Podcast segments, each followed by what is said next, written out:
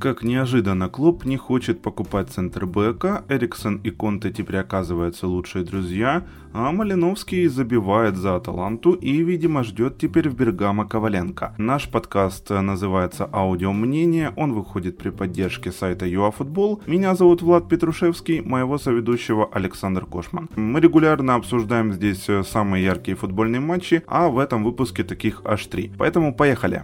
Всем привет!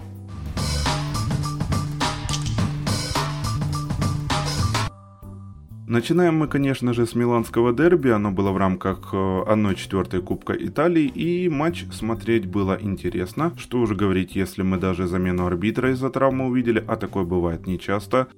Вот это поворот! Хотя, я честно признаюсь, дополнительного времени не сильно хотелось, чтобы, ну подумайте, наблюдать еще полчаса Милан в своей штрафной площадке, спасибо Ибре здесь в кавычках, а Интер наблюдать без фантазии на финальной трети, да, у чужих владений, и спасибо Эриксону, поэтому без кавычек, что он вышел и решил. Это я, правда, забежал вперед, но если в целом брать, то так примерно и было. Вы знаете, у меня такое впечатление сложилось, если мы про голы говорим, то они залетали исключительно наверного, знаете, как будто самый сложный, но именно стопроцентный вариант игроки выбирали. Златан в частокол ног и в аккурат от штанги. Восьмой гол, кстати, в семи матчах с Интером. Лукаку пробивал пенальти от перекладины, хотя мне кажется, что там никто Бареллу и не трогал. Ладно. Так вот, и Эриксон по идеальной траектории со штрафного впервые забивает со стандарта с апреля две тысячи восемнадцатого. Как-то так.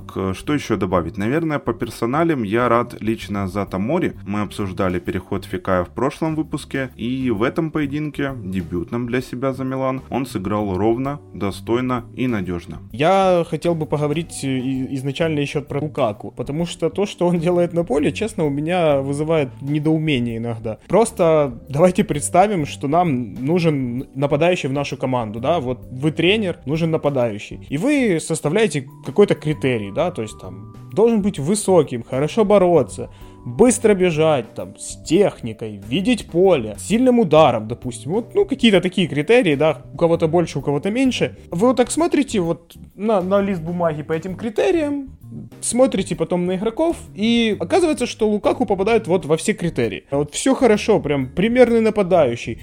Заплатили восемьдесят миллионов, вот все супер, но человек мало того, что просто в матчах топовых не забивает практически никогда, так он еще и умудряется просто со ста процентов каких-то моментов как-то их запаривать, как-то не добивать. Ну, ну, я не понимаю, честно, что с ним происходит. Потому что те моменты, которые у него были в этом матче, ну, честно, он мог забить пять.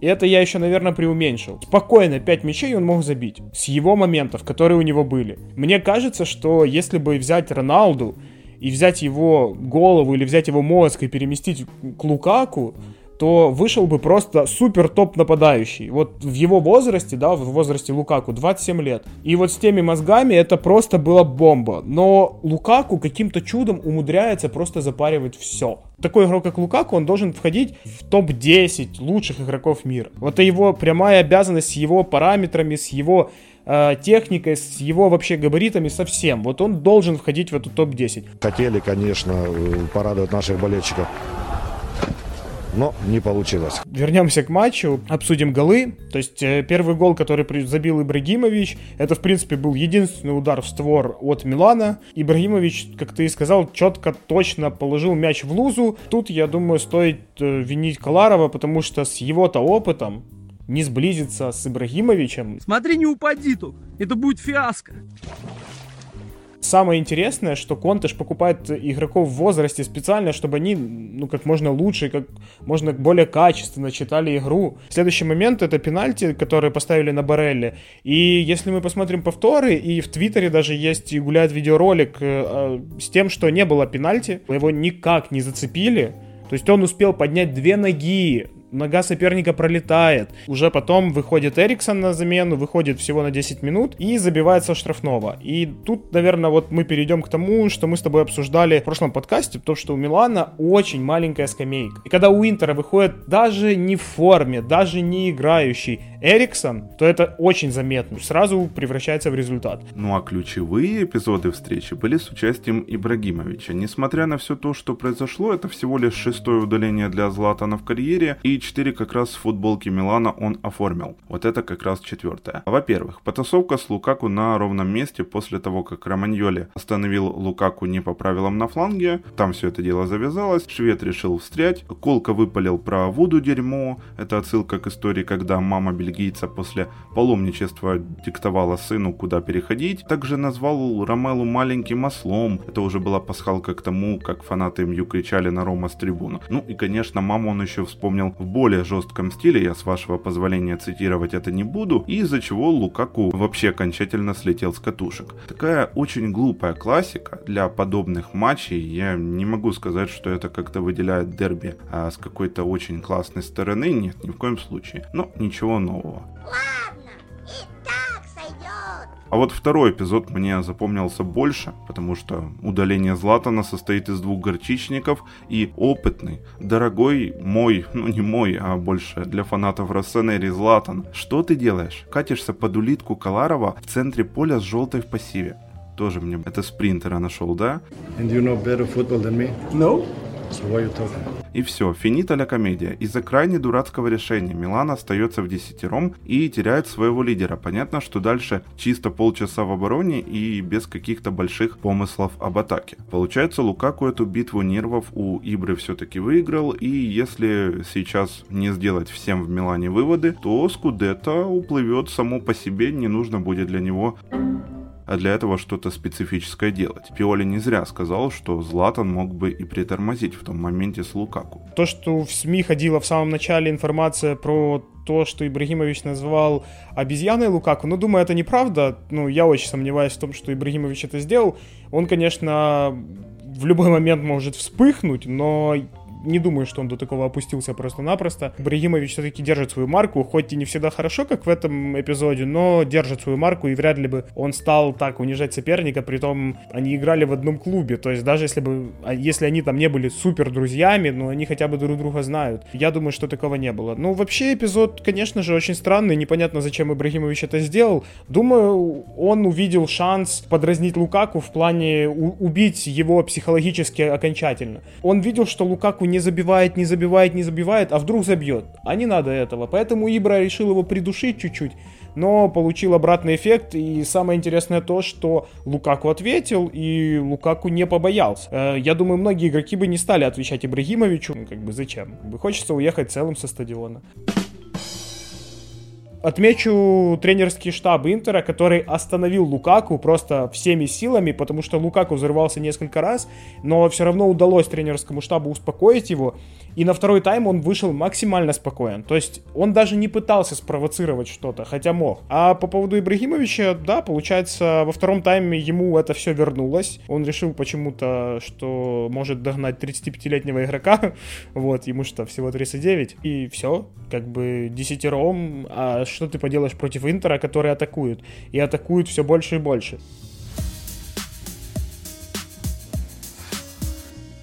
Аталанта Лацио дальше у нас на очереди, и, честно, мое личное впечатление, очень много голов, там аж три-два получилось, да, но при этом мало логики в обороне у обеих команд. Бергамаски первыми забили, но затем дважды пропустили. Надежду Аталанте, что радует, вернул как раз Малиновский. Алена Торе Аталанта это незамеченным не оставил, поэтому ему спасибо тоже говорим. Ну а дальше даже со справедливой красной карточкой Паламина и, внимание, незабитым пенальти Сапаты, банда Гасперини все-таки вырвала победу, и как раз то, про что ты говорил, да, совсем недавно. Кому удобно играть с Аталантой, а никому. При этом я снова-таки не удержусь, голы, еще раз я все-таки отмечу, где была оборона у обеих команд.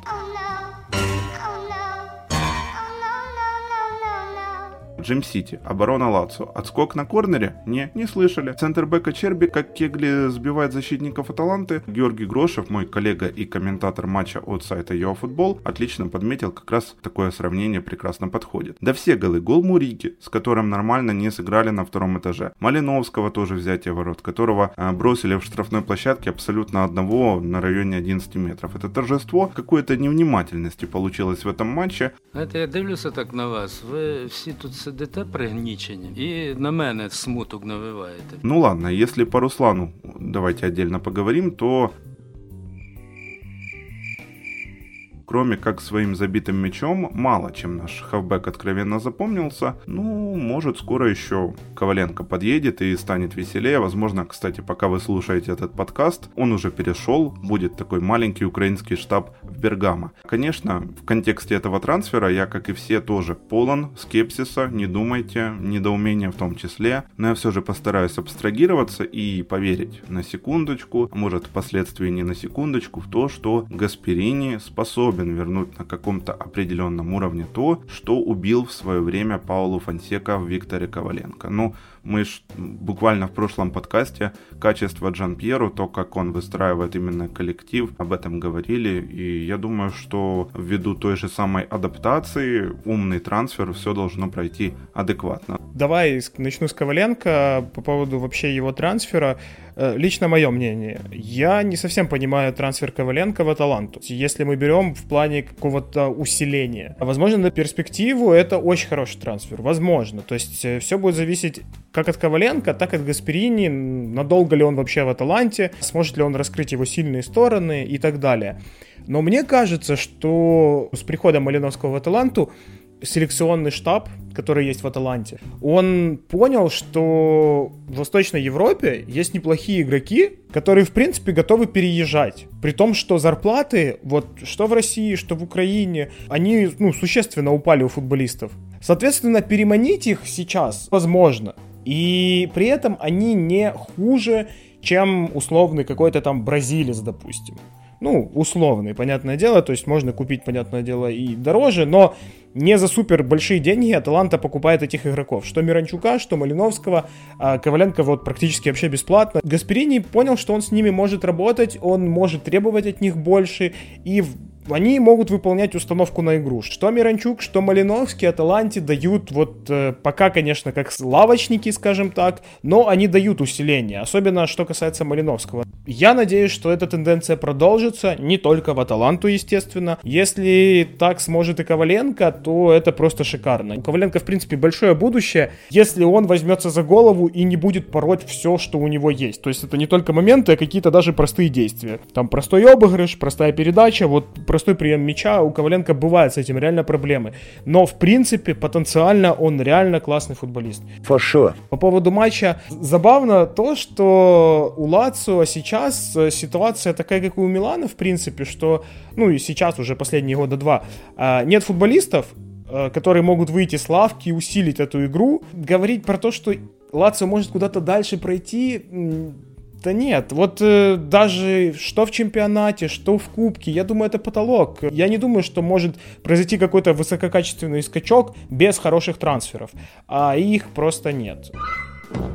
Насчет гола Малиновского, я думаю, все очень хорошо сказал Гасперини, который отметил, что гол Руслана вернул их в игру. После того, как Ачерби забил, ну, честно говоря, очень странный гол, потому что что Песина, что Ромеро сильно вальяжно сыграли в этом моменте, и сказать, что он применил какой-то дриблинг, да нет. Как можно было так легко пропустить Ачерби, при том, что, извините, это не нападающий, это защитник. Ну, еще по Аталанте, в принципе, мы это отмечали в матче с Миланом, то, что Аталанта может в любой момент завестись, в любой момент начать играть очень опасно, очень агрессивно, и даже после удаления Паламина они могли выиграть четыре-два. Забей Сапата с пенальти, и все, четыре-два в меньшинстве, забить два мяча, это очень круто. Да, у Лацио были еще моменты, был один очень опасный, это удар головой, я вот честно не помню футболиста, удар головой еще был, Галини сыграл потрясно просто, вытянул там практически из девятины мяч. Это шедевр! Тоттенхэм-Ливерпуль один-три, и это максимально справедливый результат. Начну со шпор на правах хозяев три-пять-два, это в первом тайме, и ввиду отсутствия Регилона это было. Дуарти и Дэвис левее располагались, Дуарти именно по флангу, а Дэвис а левого в э, тройке центрбэков. Этот план эпизодично работал, команда пропустила максимально глупый гол в раздевалку, еще моменты у своих ворот допускала, и вот в этом максимально глупом голе, пока Дайер и Льорис разбирались, кому выбивать мяч, вот в итоге как произошло, так и произошло. Мяч влетел в сетку. А, хорошо, что судья не свистнул на перерыв, а то бы у Хенда вообще бы триггер запал. Пошел. Во втором тайме уже без Кейна шпорам пришлось выкручиваться. четыре-пять-один с Соном на острие. перестроился Моуриньо. I think I'm a special one. Однако, как правильно отметил потом Жозе, ошибка гол, ошибка гол, ошибка гол. Вот кто держал Трента в эпизоде с его голом? Правильно ты написал мне вчера, Регилон держал Трента. Хотя, да, тот самый Серхио, который не играл и не вышел на поле, правильно. Сарказм. Спасибо хотя бы Хёйбергу за грамотное решение. Вот просто взял, не думал, плюнул и забил. Один из двадцати такой возьмет и залетит. И залетел. А, спасибо. Спасибо. Спасибо еще Ндомбеле, я скажу. Индивидуально танги продолжает радовать. А, шикарная работа под прессингом. Выход из-под давления очень уверенный. И там было два эпизода, когда Алькантари и Милнеру позвонки он покрутил очень изрядно. По Ливерпулю разговор уже более короткий, но от этого не менее приятный. Я отмечу великолепную игру Трента Александра Арнольда. Вернулся такой фланговый плеймейкер старого образца для Ливерпуля. У него сто процентов отборов выиграно, сто процентов успеха в дриблинге, восемьдесят пять процентов точность пасов, восемь возвратов, два перехвата, гол и ассист на худой конец. Фух, я уже пока перечислял, успел устать.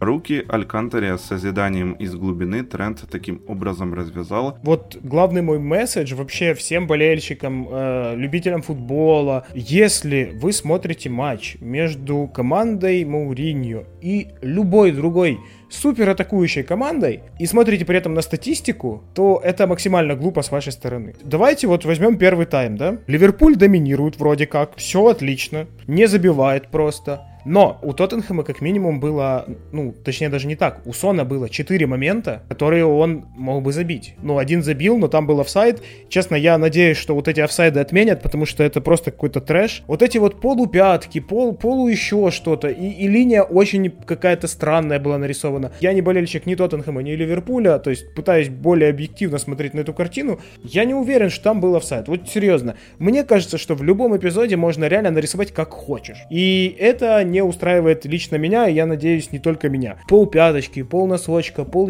пол носа, ну, ну, ребята, ну, так не должно быть. Я не знаю, надо делать какие-то двадцатисантиметровые линии тогда. Вот если вышел за эту линию, тогда офсайд. Если не вышел, тогда не офсайд. Или не считать части тела, как-то так. Вот такие эпизоды, это просто нечто, и они решают многое. Во-первых, футболисты заведенные, он там забивает, он даже не думает, что может быть офсайд. Празднуют, проходит пять минут, отменяют гол. Понятное дело, что вся команда сразу находится в подавленном состоянии. Это я быстро высказался по поводу этих моментов. То есть мы смотрим, да, у Сона есть четыре момента. четыре момента, которые икс джи в итоге в сумме все моменты посчитал по икс джи ноль целых одна десятая, да, если не ошибаюсь. Ну не может быть такого. Там моменты были у Сона такие, которые он забивает в каждом матче. Ну вот серьезно. Мне кажется, икс джи тогда должен считаться по игроку отдельно. То есть берется его статистика, смотрится, откуда он чаще всего забивает, и потом выводится икс джи. Тогда окей. Когда вы делаете по всем футболистам, то это неправильно, потому что как минимум есть левша, есть правша, которым одному будет удобнее бить, другому неудобней. А второй момент это то, что каждый футболист по-разному реализует моменты свои. Все шло по плану Моуриньо, то есть сорок пять минут Тоттенхэм отыграл по плану, который был на игру. И те моменты, которые были у Ливерпуля, они были либо с офсайда, явного офсайда, либо же они были, ну, не настолько опасны, либо Льорис играл просто шикарно. А то, как играет Льорис, мне лично сейчас очень сильно напоминает Дехеа э, в эм ю при Моуриньо. Очень сильно напоминает. И то, что сделал Льорис, если не ошибаюсь, на двадцать четвёртой минуте, э, там, наверное, метра два было, может три, после удара Мане в прыжке. И то, как он среагировал, это просто божественно. Льорис на ленточке реально бог просто. Поэтому говорить про то, что Ливерпуль доминировал, Ливерпуль должен был забивать больше, Ливерпуль показал классный футбол. Да нет, у Ливерпуля остались те же проблемы. Поверьте, будет следующий матч, Ливерпуль опять не будет забивать. Вот я уверен. У Ливерпуля сейчас нету выстроенного механизма, который работает. Он не выстроен. Вот мяч попадает к атаке, и реально только Мане может что-то сделать такое неординарное. Другие футболисты в атаке сейчас это не способны сделать. И это проблема Ливерпуля. Первый мяч, который забивает, забивает Ливерпуль, это несогласованные действия Дайера и Льориса. Но, естественно, виноват Льорис, потому что Льорис должен был выходить просто на этот мяч. Просто шаг вперед, забираешь мяч, все. Поэтому Льорису за тот момент и, в принципе, по, за сорок пять минут просто десять из десяти, А тут единица, ну нельзя так играть. Дальше идет второй гол, приходит второй гол, опять же Мане. Я не хочу обвинять кого-то из защитников Тоттенхэма просто по той простой причине, что Мане обыграет любого защитника и найдет себе позицию для удара. Опять же, тут вопрос вот ко второму, во втором голе, опять же к Льорису. Почему он не перевел мяч на угловой? Он отбивает его в поле, отбивает четко на ногу Арнольда, Арнольд пробивает, Арнольд с себя просто снимает все негоразды, которые были. Но это не точно. Потом сразу после этого Моуриньо просто орет на свою команду.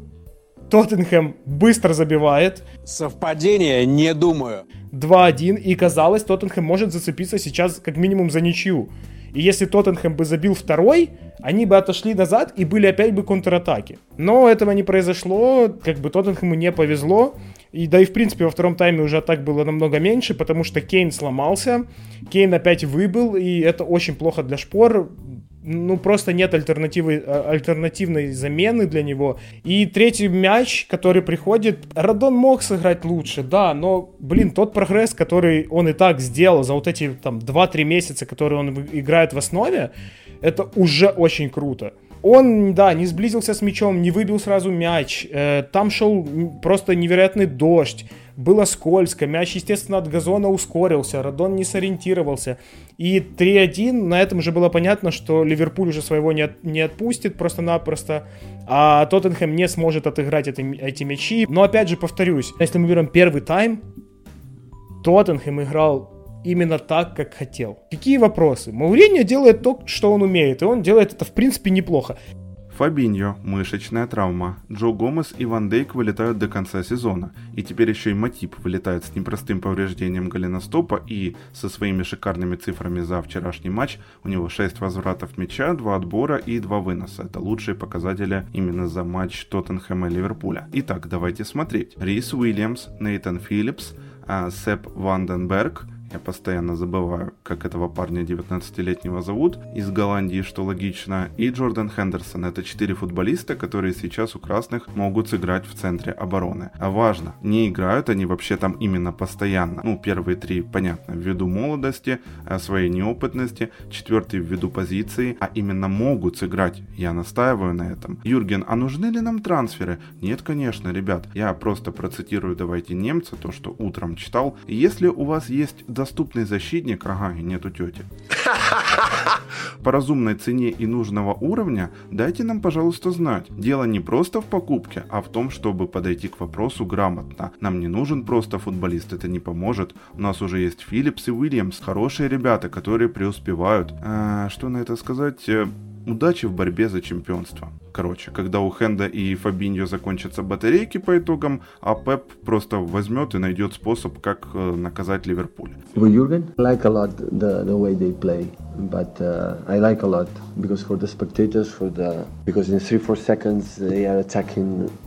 Maybe it's the, the best, the best manager in the world, the best manager who create the teams attacking the back four. Но, кстати, проблемы не только у Ливерпуля. Моуриньо теперь придется играть несколько недель без Кейна. И плюс еще в раздевалке, как я понял, там очень не все гладко. Ну, у Кейна там проблемы с голеностопами, но если уже как раз об этом скандале, то Орье в перерыве поскандалил то ли с Льорисом, то ли с э, самим Жозе из-за пропущенного в раздевалку гола. И якобы там, ну, как считают Уго и Португалия, виноват именно Серж, ага. Ну и просто Арье в итоге поехал домой. Как там говорил португалец особенный. I prefer really not to, not to speak. If I speak, I am in, in big trouble. In big trouble. Ну, мне кажется, мы с тобой эту тему уже поднимали не один раз. В принципе, было еще летом понятно, что после ухода Лаврена нужно покупать защитника. И нужно покупать не просто защитника, а реально защитника, который находится на топовом уровне. То есть это двадцать пять - двадцать семь лет. Защитник, который сейчас готов встать и играть сразу первых минут с минимальной адаптацией, скажем так. А плюс ко всему, мы знаем, что Клопп вытянет из тебя все даже, и даже больше. Но этого не произошло. Бесплатно, Тьяго это классно, но, блин, проблема была в защитниках. Сейчас мы имеем то, что предрекалось, то, что, скорее всего, было бы, то, что предсказывали мы. Факт остается фактом. Боссы Ливерпуля пожалели денег, и они рискуют тем, что Ливерпуль просто скатится на, на те места, которые были раньше. Они действительно этим рискуют. Потому что не обновляя команду вовремя и не слушая тренера, в отличие от того, что происходит в Сити. В Сити тренеры слушают. Да, не все трансферы прям вот, прям вот с листа. Да, там больше денег, но там, как-то, знаете, там хотя бы обговаривают, ищут компромиссы. Здесь нет, ему просто говорят нет и все. То есть подписание Жоты, это прям вообще, мне кажется, Клопп там, я не знаю, что делал, чтобы хоть кого-то, но подписали. Понабирать футболистов молодых, перспективных по десять-пять миллионов можно. Клопп их раскроет, но на дистанции два года, три года он раскроет. И тот же Уильямс, я думаю, спрогрессирует. Но сейчас Ливерпулю для того, чтобы не потерять позиции, нужны игроки, которые прямо сейчас, здесь и сейчас, будут готовы играть на топовом уровне. Клопу здоровья. Держите здесь, вам всего доброго, хорошего настроения и здоровья. Чтобы он не перенапрягался и эмоциями заряжал только футболистов.